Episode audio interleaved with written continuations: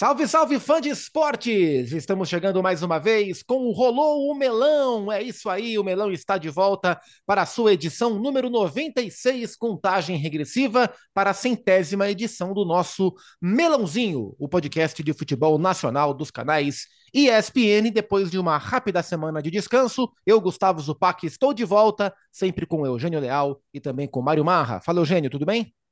Tudo bem? Bem-vindo, welcome back! Já que você estava nos States. Welcome back, Zupac. Muito obrigado. Thank you very much, Mr. Loyal. Fala, Mário Marra, tudo bem aí, né? Tudo tranquilo, Gustavo Zupac. Prazer ter você de volta, Eugênio Leal. E animados para uma. É animador, né? Eu sou o singular. É, para bater papo com vocês. É isso, a gente vai falar sobre Copa do Brasil na edição desta semana do Rolô Melão. Só um rápido parêntese, né? Nessa minha semana de férias, como o Eugênio falou, eu estive nos Estados Unidos e eu assisti pela primeira vez em loco um jogo da Major League Soccer, né? E foi, e calhou de ser um clássico. Eu estava em Nova York, teve o clássico de Nova York, o New York Red Bulls e o New York City, que é o time do Grupo City. E foi bem interessante ver essa experiência, trazendo para o nosso contexto o, o, que de Brasil esteve em campo. É, um, dois, três jogadores, minto, cinco jogadores, quatro em campo, um no banco, e um integrante de comissão técnica no banco. Então, quem eu vi? Pelo New York Red Bulls, o goleiro titular é o Carlos. Carlos, é apenas Carlos, né? Raro ter um jogador, apenas Carlos. Um goleiro veterano, jogou no Filadélfia lá, aqui no Brasil jogou muito pouco, trinta e tantos anos. Hoje é o goleiro titular do Red Bull, do New York Red Bull. No banco do New York Red Bull, e não entrou. Tem um jogador que eu vi em Copa São Paulo, pelo Grêmio, até chegou a jogar no time de cima, uh, o Elias, né, centroavante, Elias Manuel, do Grêmio, tá no banco do New York Red Bulls. Ele fez uma Copa São Paulo, acho que há uns dois anos, espetacular, jogador muito forte, fisicamente muito forte pelo Grêmio. Não conseguiu. E chegou a jogar no time de cima também. É, subiu, subiu, chegou a jogar no, na Série B, né? Ou chegou no ano que caiu. É, não, é agora não, não me lembro, lembro quando, fez alguns mas... jogos. Chegou há pouco lá, tá no banco. No New York City, três, é, dois, é, três brasileiros titulares. O zagueiro Thiago Martins, que era do Palmeiras, jogou no Bahia, que jogou no Mogi Mirim, é um dos líderes da equipe, tecnicamente falando. E, o, e, os dois melhores jogadores do New York City, dois atacantes jovens, que corintianos e vascaínos lembram muito bem, o Thales Magno, né, atacante do Vasco, revelado pelo Luxemburgo, né, no Vasco, foi utilizado pelo Luxemburgo, e o GP, o Gabriel Pereira, que era do Corinthians, ponta pela direita, o Thales Magno pela esquerda, eles são os dois melhores jogadores do New York City que tem como auxiliar técnico o Kleberson, o pentacampeão Kleberson é auxiliar técnico do New York City. Então pude rever essas, essas figuras. O jogo foi ruim tecnicamente, foi 1 a 0 para o. New York Red Bull, que é um time muito ruim, é o lanterna da, da, da sua conferência, mas foi legal rever esses brasileiros no derby. É, mas Quem está nosso... fazendo sucesso lá, né, o, o Zupac, não em Nova York, mas na Major League Soccer é um campeão do mundo, né? Reserva, né? Mas que está jogando no Atlanta. Sabe quem é? Campeão, do- campeão do mundo. Thiago Almada. Ah, pela Argentina, sim, é. Ele, Isso. inclusive, na, durante os jogos, no telão, é, fica mostrando, além do placar, estatísticas do campeonato, ah, os artilheiros do campeonato. E o Thiago Almada, ele aparecia no top 5, eu não me lembro se é da artilharia ou de assistências. Eu acho que de artilharia. Ele era um dos cinco, ele era o meia do Vélez, era o 10 do Vélez, senta no Atlanta, uhum. um dos cinco principais jogadores em, em gols marcados.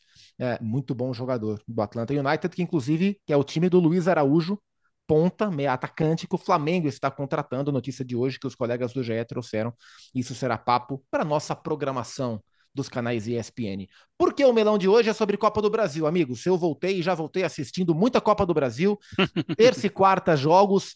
Assim, é, vou passar aqui, evidentemente, para quem não acompanhou os placares tudo mais, mas jogos bons, gostei. Acho que o nível, acho que essa é uma discussão a se ter. O nível dos jogos no Brasil, passada a fase enfadonha de campeonato brasileiro, de campeonato estadual, a, a gente tem tido bons jogos, jogos bem agradáveis. Terça-feira, Fla-Flu 0x0, Flu-Fla, na verdade, 0x0. Uh, Quarta-feira, que foi ontem, né? A gente grava esse papo na quinta-feira. Palmeiras ganhou do Fortaleza 3 a 0 Santos e Bahia 0 a 0 Grêmio e Cruzeiro 1 a 1 O Sport perdeu para o São Paulo 2 a 0 O América venceu o Inter 2 a 0 O Galo venceu o Corinthians 2 a 0 E o Furacão venceu o Botafogo 3 a 2 Jogos de ida das oitavas de final. Semana que vem tem é, Comebol Libertadores e Comebol Sul-Americana, e na outra semana, na última, no último dia, nos últimos dias de maio, 31 de maio e 1 de junho, os jogos de volta das oitavas de final da Copa do Brasil. É, tô sendo muito generoso, Marra, ao falar que a gente teve bons jogos nas oitavas, né, o nível técnico de uma forma geral é interessante para se assistir? Ah, eu acho que você está sendo generoso, não. Acho que é, é isso mesmo. Acho que tem, a gente tem tido bons jogos, acho que de um tempo para cá no futebol brasileiro. É, e acho que a gente teve também. O Flu-Fla, para mim, foi um bom jogo. Ah, diversos, né? É, a gente tem compromisso com o nosso público, com a gente mesmo, né? E, e no Sport Center, eu e o Eugênio, que estamos de manhã, a gente dividiu os jogos, porque seria impossível ver todos, né? Da, da quarta-feira. Mas ainda assim conseguimos ver bastante, né, Eugênio? E, e a Natália uhum. Ferrão nos ajudou também com, com São Paulo, o Esporte São Paulo, é, que era aquele jogo entre dois jogos, né? Você ficaria complicado, você acaba perdendo um e tal. Então não deu para ver tudo, e para ser sincero aí com as melonistas e os melonistas, né, também. Mas acho que sim. E acho também, Zupac, que chega um momento assim de uma esquina, sabe, para alguns trabalhos. Ah, eu tô falando claramente do que a gente tem visto no Inter, né? É uma, é uma coisa meio muito estranha, de difícil explicação até, é porque porque tudo que a gente sempre falou da carreira do Mano e, e que a gente falou e de novo no ano passado deixou de ser verdade, hum, milagrosamente ou cruelmente para o torcedor colorado de um ano para o outro, né? Porque ele encontra o América no pior momento emocional, tudo, e ainda as reservas do América. Os reservas, nem o Cavicchioli jogou. E o Inter perdeu daquele jeito, né? Assim. Bom, já estou falando demais. O Inter, é, o Inter é um caso a ser observado com muito carinho, né? As informações do sul do país é, dão conta de que domingo tem Grenal, domingo seis e meia tem Grenal, e que se o Inter perder o Grenal, o Mano perde o emprego. As informações são essas, que o Mano tá por um fio no Internacional. Quando o Marra fala sobre a, a ideia que a gente tem sobre o Mano, e não é uma ideia de graça, é uma ideia construída nos trabalhos, né? Que o Mano é um cara que costuma construir trabalhos a longo prazo e que o segundo ano dos trabalhos do Mano costumam ser mais frutíferos, né? E ele construiu um bom primeiro ano, um surpreendente bom primeiro ano no Inter, e a expectativa era que esse time colhesse os frutos, e de fato o ano é muito ruim. É... A derrota do Inter foi a. Diga, Mar. Só rapidamente, pegando aqui um, um post no Twitter do Marcos Bertoncello, né? Da, da Gaúcha. Mano Menezes em 2022. 44 jogos, 5 derrotas. Mano Menezes em 2023. 25 jogos, 6 derrotas. E olha que a gente tá em, 2022, ele não pegou ele o pegou esse... mais fácil, que é o estadual, né? Exato, isso. Ele pegou o estadual nesse ano. Que aí você pensa assim: ah, ok, não vamos considerar o estadual porque o estadual pode ser uma pré-temporada. Não, é melhor considerar.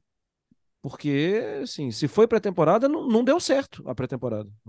Para você, o Inter também entra como uma grande decepção desses, desse, dessa leva de jogos de ida das oitavas de final, gente? Olha, o Inter, é assim, eu acho que foi uma surpresa o resultado e até a forma como aconteceu foi, foi surpreendente, porque foi já no finalzinho do jogo, né? É, os gols do América nasceram após os 90 minutos. E agora as partidas têm 100, 105, 110, 115, 120 minutos. Mas é, a surpresa maior, né, Omar, é que o América jogava com o time reserva. Aliás, interessante procurar entender o porquê do América ter jogado com o time reserva na Copa do Brasil. A gente entende que o time está mal no brasileiro, talvez esteja priorizando ali não cair, né? Ficar, tentar sair do, do, do buraco, embora o Campeonato Brasileiro esteja ainda muito no início. Mas diante de todas as circunstâncias, eu acho que a maior surpresa foi essa derrota do, do Inter por 2 a 0, é, agravando um momento difícil, né? Um momento hum, é, que já, já não é fácil há algum tempo. É, teve algumas sobrevidas, especialmente naquele momento da vitória sobre o Flamengo, né? Ele recupera um pouco ali, mas é, eu acho que sim, eu acho que é, dá para classificar como a maior surpresa não exatamente a derrota, mas a derrota do Inter para o América reserva. É claro que a gente precisa também entender o contexto do jogo. O Inter faz um gol que é anulado e ele perde um jogador e nessas partidas perderam um jogador, como foi o caso do esporte com o São Paulo, é, pesa muito. E mas mesmo diante disso daí, não se esperava que o Inter perdesse por 2 a 0 para o América no primeiro jogo. É, qual jogo você gostou mais, Eugênio? Eu gostei muito de Cruzeiro e Grêmio. Grêmio e Cruzeiro foi um jogo muito bom. É, eu não vi o Grêmio com, com o Cruzeiro, porque você tem que fazer escolhas, né? É, tem que fazer escolhas. Sete jogos no mesmo dia, ainda mais esses que começam é, no horário quebrado, né? Então eu, eu, optei, vou ver os jogos de 19, 21 e 30. Esses jogos de 19, 30, 20 horas, eu vou ver o que é possível, né? A gente vai resgatando aqui, eu boto para gravar, vejo um pedaço, vejo outro. Mas é, eu gostei muito do Fla-Flu. Achei o Fla-Flu um jogo interessantíssimo, interessantíssimo mesmo. É, gostei muito do que eu vi também do jogo do, do Atlético Paranaense com o Botafogo. É um duelo muito interessante e o Atlético jogando, olha, de encher os olhos do Atlético, especialmente no segundo tempo, mostrando muita força, muito vigor, velocidade, compactação, é, pressão para recuperar a bola, sabendo o que fazer é, a partir do momento que recupera a bola. Um time muito, muito forte, muito forte. Eu acho que essa é a questão. O problema que o Atlético Paranaense tem tido é de sair atrás no placar, né? É, já são oito viradas só esse ano, contando a temporada inteira, inclusive lá o Campeonato Paranaense, mas tem, tem virada em Libertadores, tem virada em Campeonato Brasileiro, tem virada em Copa do Brasil. Aliás, os últimos jogos, né? Virou sobre o Flamengo, virou sobre o Curitiba e virou ontem sobre o Botafogo. É, mas é um time que, até por mostrar essa força tinha virado também contra o Libertar, Libertar foi? em casa, é, sim. É. é. essa força de você buscar diante de um resultado adverso é muito difícil, né? No futebol hoje em dia, né? Com times que são cada vez mais equilibrados fisicamente, taticamente, você sair atrás, e no caso de ontem, estamos gravando na quinta-feira, né? No caso de ontem contra o Botafogo, foram dois gols. Eles não só buscaram a virada, como talvez pudessem ter feito até mais um gol. Então, gostei muito, da, especialmente da atuação do Atlético Paranaense, tá? São os jogos que eu destaco, assim. Achei o jogo do, do Palmeiras com, com Fortaleza um jogo quase em ritmo de treino. Me surpreendeu negativamente o, o Fortaleza, apesar do pênalti que não existiu logo no início do jogo. Mas, em geral, mesmo antes do pênalti até o final, eu não vi o Fortaleza com pujança, com força, sabe, para tentar equilibrar o jogo. O Palmeiras jogou em ritmo de treino, ganhou por três, poderia ter feito quatro e encaminhou a classificação. Esperava mais resistência do Fortaleza. Mas eu destaco esses aí. Achei o Fla-Flu um jogo muito legal. Foi, foi um jogo bom mesmo. Só fazer uma correção, eu, eu falei que o Furacão virou para cima do Libertar em casa, foi fora, foi no defensor de Chaco. É, na casa do Libertar. Na casa do Libertar, exatamente. É, e esse jogo do Atlético Paranaense com o Botafogo foi de fato um jogo bem interessante, porque é um jogo que colocava frente a frente duas equipes que gostam muito do jogo de transição, duas equipes muito verticais e duas equipes que costumam construir as suas vitórias sem tanta posse de bola assim. Então eu estava curioso para ver quem ia ficar com a bola e o Furacão ficou com a bola, o que não é muito comum o Atlético ter posse de bola bastante acentuada. O Botafogo fez o seu jogo de poucas finalizações, de pouca posse de bola, mas de muita competência. Acho que foram seis finalizações apenas no jogo e duas seguidas com os gols convertidos. É, nesse jogo contra o Libertar, é, na virada pela Libertadores, é, o Atlético foi criticado, o Paulo Turra foi criticado, né? Porque colocou o quarteto mais ofensivo, tentando ter um jogo mais construído, que o Atlético tem dificuldade.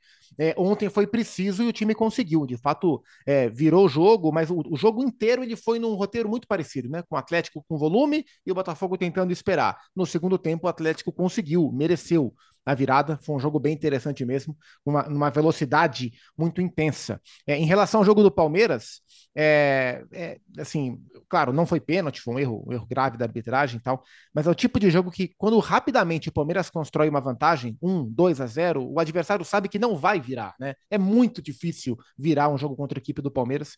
Palmeiras construiu uma vantagem definitiva para o jogo muito rápida, é, encaminhou a classificação e sobre encaminhamento de vaga, é, a gente vai falar já já. Ô Marra, queria te perguntar sobre o São Paulo. São Paulo foi enfrentar. O, o, o esporte é um caso curioso, né? O esporte teve um começo arrebatador de temporada, estadual, Copa do Nordeste, aquela coisa toda.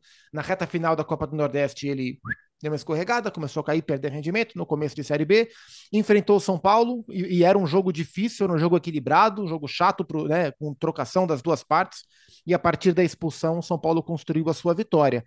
Dorival até aqui, Marra, é, não, é, não é um São Paulo de encher os olhos de ninguém, mas é um São Paulo que não perde. E acho que nesse primeiro momento era o passo que o São Paulo tinha que dar: não perder, ganhar tranquilidade, encaminhar uma vaga e respirar mais tranquilo para frente, né?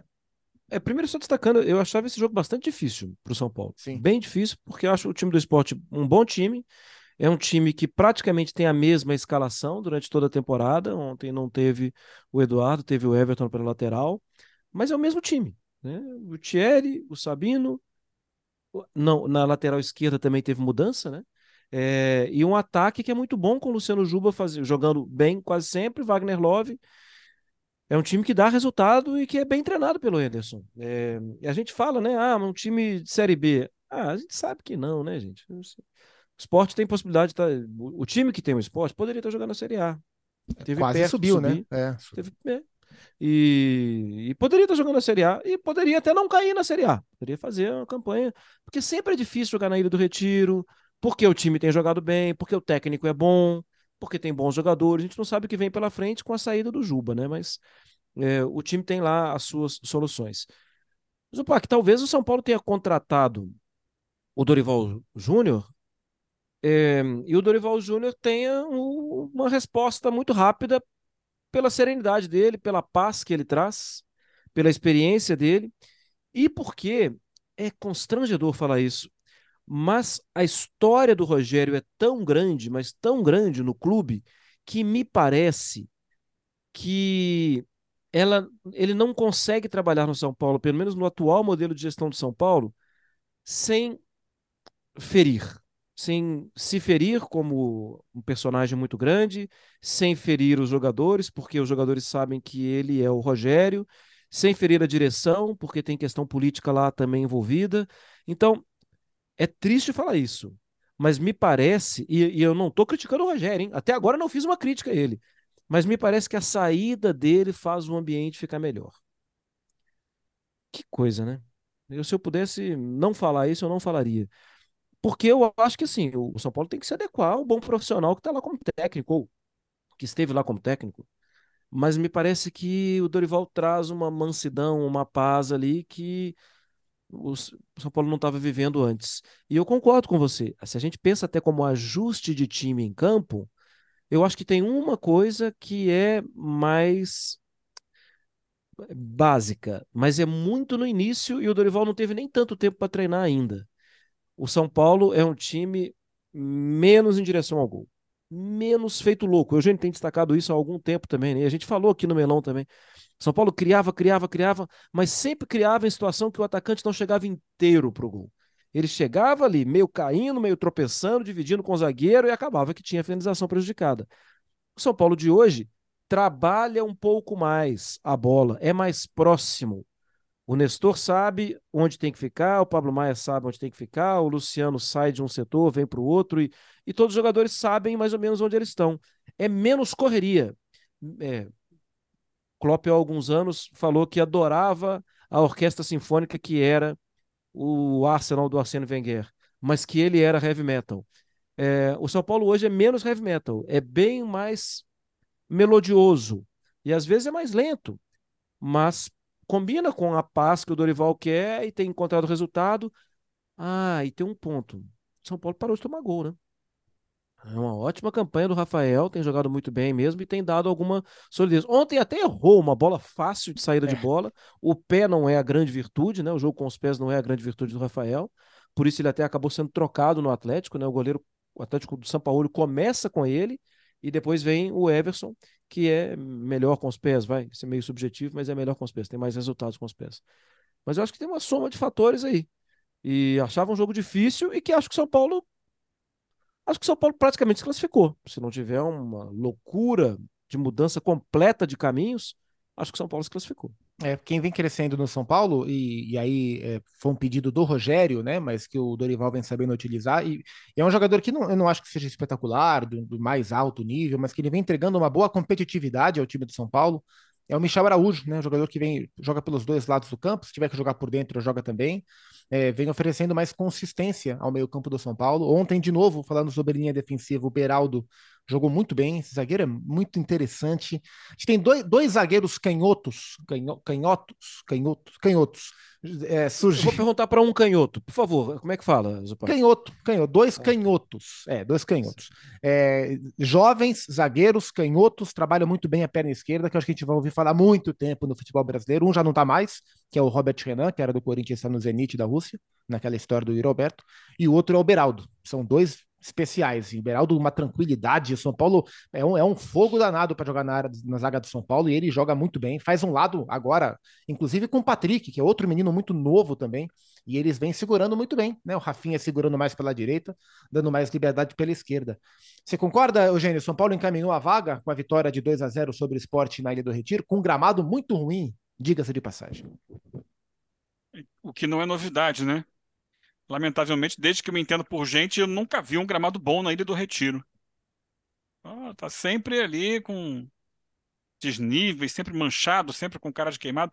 Parece que ali por baixo, né, tem um, tem um problema ali de solo que dificulta, mas com a tecnologia que existe hoje em dia, né, na, na parte ali de agronomia, ah, se houvesse investimento, imagino que o, o esporte já talvez já tivesse é, resolvido esse problema. Mas sim, a pergunta é se ele encaminhou a classificação.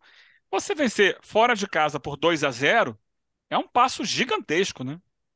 Gigantesco para garantir a vaga. Porque vai decidir no Morumbi. Sabe, a chance do, do esporte era ontem fazer um bom resultado e tentar administrá-lo fora de casa. O São Paulo ganhou por 2 a 0 diante das circunstâncias, né? A expulsão do, do Fabinho colaborando muito para que São Paulo tivesse mais tranquilidade, mais espaço para trabalhar esse passe, é, eu acho que isso resolveu. São Paulo soube aproveitar a superioridade numérica. Nem todo mundo consegue. São Paulo soube, e a grande revolução é essa. Eu acho que, é, que o Mar já, já abordou aí. E eu ficava louco vendo o time do Rogério Ceni, que era um time, sabe, que é, é, o mais vertical possível. Só pensava em pegar a bola e partir para o gol, dar um jeito de jogar. E agora não, agora tranquilo, tabela, vem aqui, aproxima, movimenta, ataca espaço, inverte, espera a chance, né? Essa é a grande mudança do Dorival. É, não quero que crucificar o Rogério, não. É, era uma ideia que ele tinha, que ele estava acreditando na ideia e morreu abraçado com ela. E ele próprio já mostrou outras ideias no futebol. Espero que essa esse crescimento do, do, São Paulo, que a gente não sabe até onde vai levar o clube, né?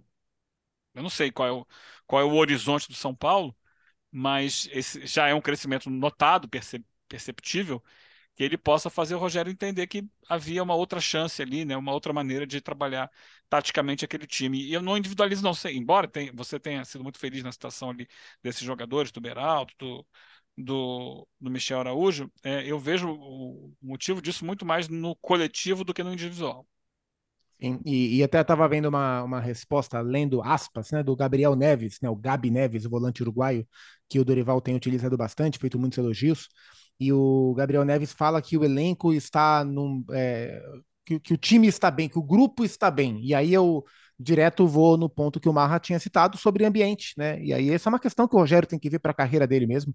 É, isso era desde o tempo de jogador, mas agora a função dele é outra, enfim, né? Discussão antiga, mas me chama a atenção como o Dorival vem sendo um cara certo para ambientes turbulentos, né? Então foi o movimento que o Flamengo fez ano passado. O Flamengo, o Flamengo tinha uma, uma crise de relacionamento entre os jogadores e o Paulo Souza. Não se entendiam, o ambiente era ruim. O Flamengo chama o Dorival, o Dorival abraça os caras com a leveza. O Dorival é um cara muito leve, muito gentil, na maioria das vezes, né? E, enfim, e constrói ambientes saudáveis de trabalho, e a partir daí, é, com os ajustes táticos, o Flamengo encaixa. E agora no São Paulo foi muito nítida, né? As desavenças foram nítidas as desavenças entre o Rogério e parte do elenco, não todo, né? Jogadores como o Caleri, por exemplo. O Caleri é apaixonado pelo Rogério, mas outros jogadores é, não estavam contentes né, e reclamaram publicamente do Rogério para a diretoria, diretamente para a diretoria. E, de novo, o Dorival vem para um ambiente turbulento. Em um primeiro momento, ele acalma a situação.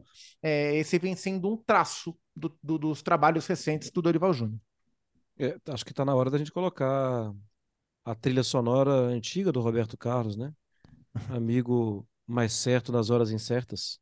É isso. É, não é isso? É, eu tô buscando a letra aqui, mas não tô achando. Me lembro de todas as lutas, meu bom companheiro. Você tem, tem, você tantas vezes provou que é um grande guerreiro, Dorival. O seu coração é uma casa de portas abertas. Amigo, você é o mais certo nos clubes incertos. ô, ô Marra, o Luxemburgo é um cara certo na hora incerta?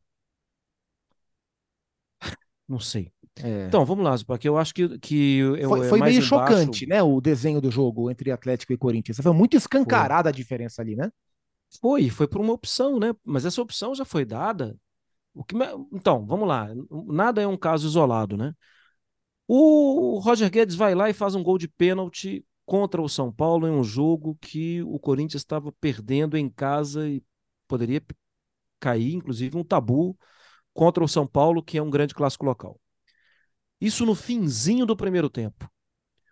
No intervalo, a conversa foi, é, diria um treinador muito conhecido, é, bunda na parede. No intervalo, sim, se você, se você tem o estádio a seu favor, se você tem a dúvida no banco adversário, porque acabou de tomar um gol, o Corinthians volta para o segundo tempo com a bunda na parede. Porque foi isso que aconteceu. Eu, eu ali olhei e falei, caramba, tudo bem que é, sim, aquela frase que o Pascoal fala várias vezes, né? Que, amigo, para de perder, né? Começa a empatar uns joguinhos aí para depois você começar a vencer. Mas ali foi uma opção do Corinthians jogar cada vez mais para trás. E. Bom, eu não acho. Então não foi surpreendente ontem, né? Porque ontem essa opção parece que já estava ali. Agora, se vai jogar lá atrás, eu não concordo em ter o Wesley correndo por um lado, o Roger Guedes correndo pelo outro e o Yuri Alberto que não conseguiu segurar uma bola por dentro. Aí é melhor não ter. É melhor ter um atacante, ter dois atacantes. É, é melhor o Wesley vai, volta, ok, beleza. Mas libera o Roger Guedes, porque o Roger Guedes sozinho ele preocuparia mais os, os defensores do Atlético. Ele não, ele, não é que ele não preocupou o Zupac. A gente levantou essa tela, colocamos no Sport Center. Foi a primeira vez em toda a temporada que o Roger Guedes não teve uma ação na área adversária. Não teve nem um minha para contar a história.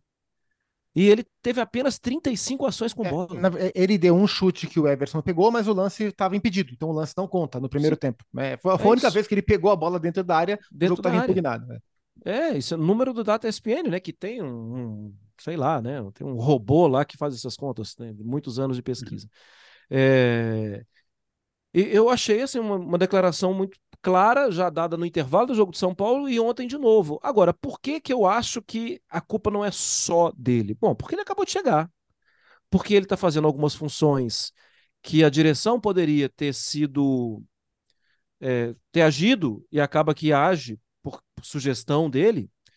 Tipo, tirar alguns jogadores que já não estavam rendendo, ou que já estavam saindo, ou que e acaba que, assim, o, Corinthians diminui daqui a pouco a sua folha de pagamento com a saída de alguns jogadores. E isso acaba sendo ponto para o Luxemburgo, porque ele teve coragem de fazer, mas isso não era uma ação dele, isso era uma ação de quem está acima dele. Mas ele compra a ideia, falando, beleza, gente, joga na minha. Ah, a torcida está lá fora, eu vou lá.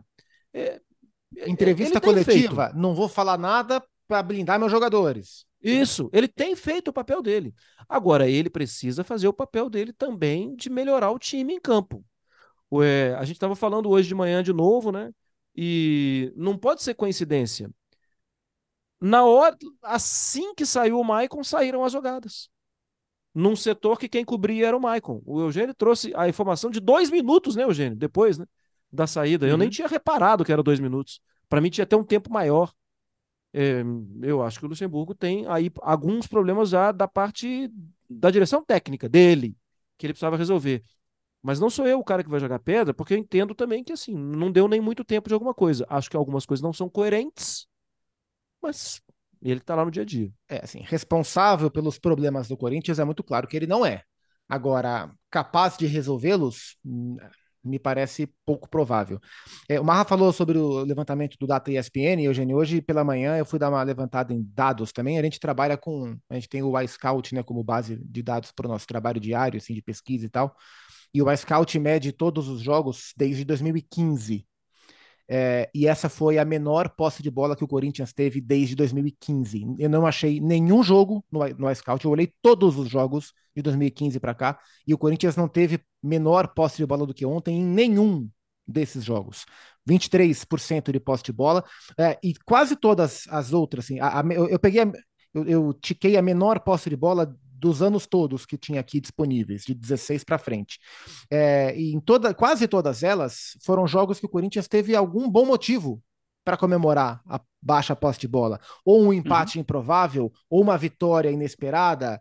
É, ou, por exemplo, ano passado, a menor posse foi 28% contra o Boca, naquela, não no jogo do mata-mata, mas no jogo da fase de grupos que uhum. o agora me fugiu quem que foi, o Cantilho foi expulso e o Corinthians se virou num a um com Boca, ou por exemplo, em 2018, jogo de ida da semifinal da Copa do Brasil com o Flamengo, o Flamengo muito superior, foi 0 a 0, 25% de posse de bola, é, enfim, é, em 2016 contra o Aldax do Diniz, uma vitória por 1 a 0 sobre o Aldax do Diniz, com 35% de posse, beleza.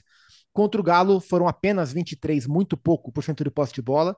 E a parte da, da estratégia defensiva ela é compreensível, mas tem a outra parte, que é tentar sair quando tem a bola. E o Corinthians me parece um time sem nenhuma noção do que fazer quando tem a bola. É um confronto para você definido, Eugênio? O, o Vanderlei acha que não. Você acha que sim? Eu acho que sim. Eu acho que é definido. Acho que é definido em função da incapacidade do Corinthians, exatamente do que você acabou de dizer, Zupac. Né? Que a gente não consegue é, enxergar no Corinthians ações com bola que justifiquem é, a, a expectativa de que a equipe terá volume para superar o Atlético.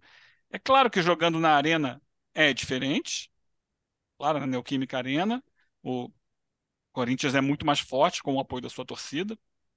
Isso tem um impacto. É, mas do outro lado, ele vai encontrar uma equipe que está num estágio superior na coletividade, na capacidade de se é, conectar com e sem a bola. É, é um time que já tem um, um, trabalho, já passou pelas suas turbulências, já passou pelas dificuldades e que está aí, é, mostrando o seu crescimento, mostrando essa capacidade. Deixa eu ser, é, porque mais preciso, Mário Marra e, e Zupac, porque o, Zupac, o Marra falou agora há pouco sobre o lance do tempo, e eu fui impreciso quando eu falei do, dos dois minutos. Isso é o que estava na minha, na minha cabeça é, de forma assim, é, sem comprovação.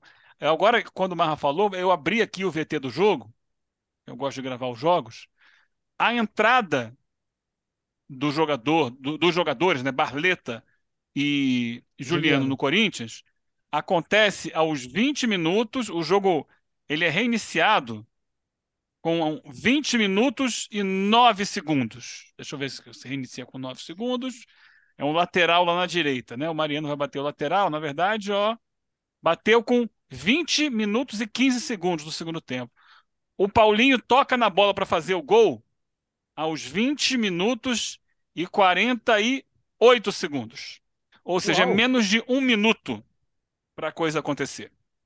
É claro que em um minuto, os jogadores estão se entendendo ainda no campo, né? O que, que eu estou fazendo aqui? Que espaço que eu devo cobrir? Tal. Tem essa questão. É, essa é uma justificativa que o, que o Luxemburgo até pode usar para esse gol. Não, não deu nem tempo dos caras se acharem em campo. Só que depois teve uma cabeçada do Paulinho, que o Cássio defendeu, e depois teve o, o, outro gol. Todos eles saíram em cima dessa mesma situação, de uma construção justamente no espaço onde o Michael estava jogando. Bem, mas só para não perder, é, me parece definido. Quanto ao Luxemburgo não ser o culpado, efetivamente ele não é o culpado, mas ele é quem está colocando a cara a tapa.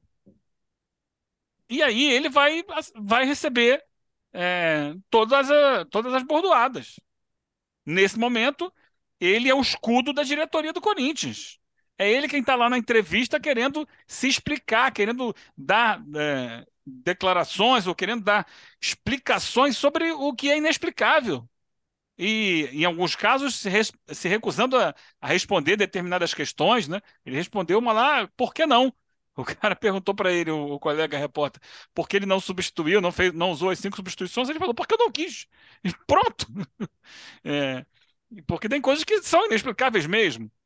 É, e como ele está na mira, ele é a bola da vez para receber todas as botoadas. E ele imaginava. Acho que ele tem experiência, experiência suficiente para saber que ele seria o alvo durante esse período. Enquanto ele estiver lá como técnico do Corinthians, ele assumiu para si isso quando ele, por exemplo, foi falar com a torcida organizada.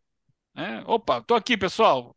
É, recebeu lá um, um, um prazo de 10 jogos para fazer o time jogar bem. Quando ele vem para a mídia, quando ele tenta atrair os holofotes para ele, sabe que os holofotes positivos estarão ali, mas os negativos mais ainda. Enquanto isso, ninguém fala do Duílio. O Duílio que não conseguiu manter o técnico do ano passado, que fez a opção por um jovem iniciante ah, e ali na frente, na primeira turbulência, não segurou o jovem iniciante, que foi a opção dele. E é, a verdade precisa ser dita. O Lázaro talvez não tivesse pronto para comandar o Corinthians, mas o time dele jogava melhor do que isso. Sim, a, a ver como qual será o impacto da volta do Renato Augusto, né, na equipe do Corinthians, que era o trunfo que o Lázaro tinha e que os outros técnicos não tiveram. É, mas mesmo sem o Renato. É, sim, sim. Foi, foi o melhor trecho precisa... do Corinthians no ano. E acho que a gente precisa registrar que é, o trabalho do Atlético está aparecendo muito. É uma sequência de Já... bons jogos, né? Já é um time que parou de tomar gol, é um time que tem criado muito mais, que já é, inclusive, assim, hoje a gente fala, existe um padrão. É, foi o jogo de maior posse de bola. O Atlético é um time de muita posse, quase 70% de posse, 67, 68 de, de média, e ontem foi o jogo de maior posse e é um volume de jogo muito frequente do Atlético, contra equipes melhores e contra equipes piores, saindo atrás ou não saindo atrás. Bom, e para fechar, meus amigos, é, Mário Marra, tava feia a coisa para o Santos e para o Bahia no começo da temporada. Mas agora os dois parecem tentar navegar em mares mais tranquilos e não é que se encontraram em um duelo bem equilibrado, né? Se a gente falava que ah, São Paulo Esporte definido praticamente. Galo e Corinthians, definido praticamente. Palmeiras e Fortaleza, definido praticamente. Santos e Bahia, Bahia e Santos na volta, depois do 0 a 0 nada definido, Mário Marra. E aí, o Santos troca aquele resultado que ele teve no Campeonato Brasileiro, não tem 10 dias, é, de 3 a 0 contra o Bahia, é, eu acho que valeria a pena trocar. É, bom, Zupac, é, são dois times com talvez estágios até semelhantes, mas um com uma esperança muito grande, até porque veio da Série B e porque foi adquirido por um grupo milionário e que é bom de projeto, né? E, e o outro é o Santos que está sempre assim, precisando se equilibrar, né? Na, na, na disputa aí com os pratos na mão. E o Odair Helman tem conseguido um equilíbrio no Campeonato Brasileiro, que eu pensei que fosse ter mais dificuldades no Campeonato Brasileiro, e por enquanto eu sei que está muito no início, ele vem conseguindo ali e tal, e olha, tirando o coelho de cartola com muita frequência, o menino David Washington está aí para ajudar a explicar. É, mas esse está muito apertado, hein? Esse confronto está muito apertado. A gente, nós dois, aqui no Brasil, todo mundo já viu a Fonte Nova lotada um dia. A Fonte Nova respira o Bahia vai ser empurrado. Né? O trabalho do Renato Paiva já passou por momentos bem piores. O início do ano foi muito turbulento e acho que se não fosse SAF, ele poderia ter sido demitido no início do ano. Aos poucos ele foi melhorando, melhorando, melhorando, chegando jogadores. Também já teve muitas decepções também com contusões mais pesadas. Mas esse jogo promete muito para o segundo jogo, para o jogo da Fonte Nova. Santos, para mim, o Santos perdeu uma oportunidade e olha, assim, o VAR também, precisamos destacar, hein? Traçar a linha pelo cotovelo, gente, né? O cotovelo não joga. Tem erro aí. E acho que não só isso, né? Assim, o, o Santos criou para fazer aquele gol, o gol para mim foi legal é, e é decisivo para um confronto como esse. São dois 0 a zeros que são os confrontos mais abertos para os jogos de volta tanto o Fla-Flu quanto esse Santos e Bahia, ainda que em níveis técnicos bem diferentes, né, Eugênio? Sim, mas eu, eu acho que, como eu já falei aqui, Copa do Brasil, o, o mando de campo pesa muito, né? E eu acho que o Santos perdeu a chance de, de abrir a sua vantagem e vai precisar trabalhar bem na Bahia para conseguir a classificação.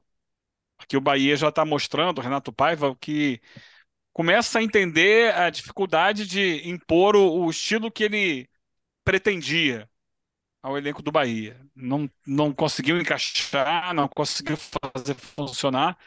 Então ele ontem já fez um Bahia que foi um Bahia diferente, né? Um Bahia mais precavido, um Bahia que se fechou melhor, que vai sair em velocidade, e para sair em velocidade tem peças muito boas.